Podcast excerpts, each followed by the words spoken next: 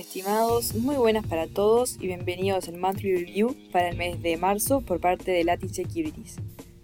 Las expectativas cambiaron abruptamente durante marzo. En la semana previa a la crisis bancaria, los inversores estaban crecientemente convencidos de que la inflación iba a ser muy difícil de bajar y que la Reserva Federal iba a subir fuertemente las tasas de interés. Sin embargo, luego de la caída de Silicon Valley, del Signature Bank en Estados Unidos y la compra forzada de Credit Suisse por parte de UBS, la liquidez de los bancos regionales y una potencial recesión se convirtieron en la principal preocupación. A pesar de todo, los mercados le dieron la espalda a este panorama tan alarmante.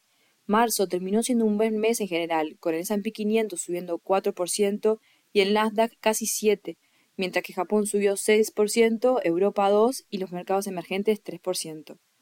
Los mercados parecieron celebrar que el rápido salvataje de los depositantes de los bancos americanos y la decisiva y temprana intervención del Banco de Suiza en la compra de Credit Suisse evitaron una propagación de la crisis a otros bancos. Si bien toda la crisis bancaria es preocupante, no hay indicios de que sea parecida a la del 2008. En primer lugar, nunca fue puesta en duda la calidad crediticia de los préstamos bancarios. El problema estuvo concentrado en unas pocas entidades. Los bancos no perdieron la confianza en el sistema y el temor no se extendió globalmente. Sin embargo, es todavía muy temprano para dejar de lado la cautela. Un mes es muy poco tiempo para dar una crisis bancaria por terminada. Además, si los indicios de menor actividad económica que aparecieron los primeros días de abril se acentúan, la inestabilidad en los mercados podría continuar. No por nada, el oro continúa siendo uno de los activos con mejor rendimiento en los últimos meses. La primera parte de marzo fue dominada por el temor, dada la fortaleza del mercado laboral y la lentitud con la que ha venido bajando la inflación, a que la Fed tuviera que subir las tasas de interés aún por encima de sus propios pronósticos. Sin embargo, las cosas cambiaron repentinamente a partir de la caída de Silicon Valley hasta mediados de marzo.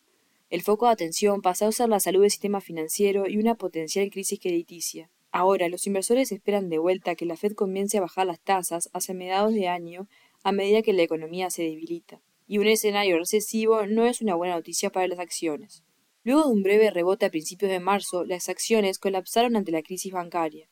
Sin embargo, los mercados se recuperaron sorpresiva y rápidamente en cuanto percibieron que los problemas de los bancos americanos no se iban a transformar en una crisis sistémica. Hay que destacar también que desde un principio la crisis pareció bastante acotada a algunos bancos con problemas específicos. El Silicon Valley pareció ser un caso extremo de un banco exclusivamente dedicado a startups tecnológicas, con un rapidísimo crecimiento en los últimos años y demasiado invertido en bonos a largo plazo, que generaron pérdidas patrimoniales al ser vendidos para poder afrontar la fuerte salida de depósitos, que también eran demasiado concentrados en un puñado de empresas. El primer trimestre fue una montaña rusa. Durante las primeras semanas del año, los inversores pensaban que la inflación estaba bajo control y que la Fed podría hacer una pausa en la suba de tasas pronto, probablemente bajándolas a partir del tercer trimestre. Ya en febrero, luego de la publicación de los datos que mostraban una fuerte creación de puestos de trabajo y una inflación mucho más arraigada de lo que se pensaba, se comenzó a pensar que la Fed subiría las tasas aún por encima de sus propios pronósticos. Las bolsas habían caído en febrero ante un posible escenario de tasas crecientes, repitiendo la historia del 2022. Tras el cierre de marzo, la mayoría de los mercados mostraron ganancias durante dos trimestres consecutivos, el S&P 500 subió 7,5% en el primer trimestre, luego del 7,6% registrado en el último trimestre de 2022, recuperando un poco más de la mitad de las pérdidas sufridas el año pasado.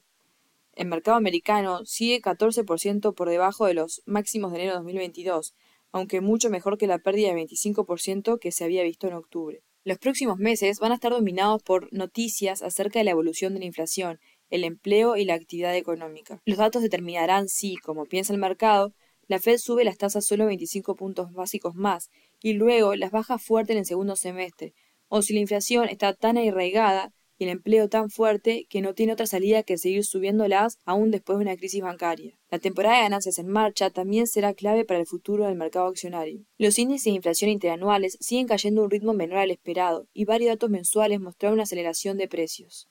El objetivo de inflación de 2% parece todavía demasiado lejano. Los precios al consumidor en Estados Unidos crecieron 6% interanualmente en febrero, contra el 6,4% reportado en enero, y los analistas esperan una caída hacia el 5,2% en marzo, que se publicará el dato el 12 de abril. Sin embargo, la inflación subyacente, que excluye energía y alimentos, fue 5,5% interanual en febrero, y se espera una suba de 5,6% en marzo, básicamente impulsada por los precios de los servicios. La historia muestra que una baja de la inflación requiere un mercado laboral debilitándose. En los últimos meses, el desempleo se mantuvo históricamente bajo, principalmente presionando los costos del sector de servicios. Sin embargo, el dato preliminar de creación de empleo privado de marzo, publicados a principios de abril, fue sorpresivamente bajo, algo que no se había visto en varios meses. Según la consultora ADP, se crearon 30% menos puestos de lo esperado y 45% por debajo de los números revisados de febrero. Nella Richardson, economista jefe de ADP, dijo que estos datos son una de las varias señales que la economía se está desacelerando y de que los empleadores se están retirando luego un año de fuertes contracciones. Además, dijo que después de una meseta de tres meses, el crecimiento salarial está cayendo poco a poco. También el índice de gerente de compras ISM de servicios en marzo fue menor a las expectativas, sugiriendo que se podría estar frente al inicio de una desaceleración económica.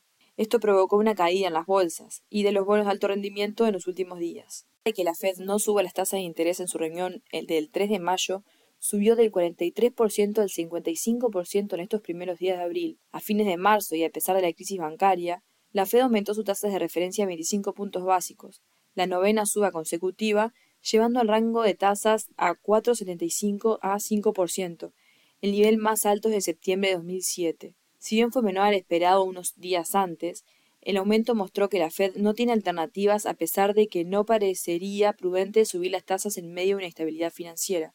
Si bien fue menor al esperado unos días antes, el aumento mostró que la Fed no tiene alternativas, a pesar de que no parecería prudente subir las tasas en medio de una inestabilidad financiera. Bajar fuertemente las tasas de interés disminuiría el riesgo de otra crisis bancaria, ya que disminuiría el incentivo a retirar los depósitos y restablecería la rentabilidad de los bancos.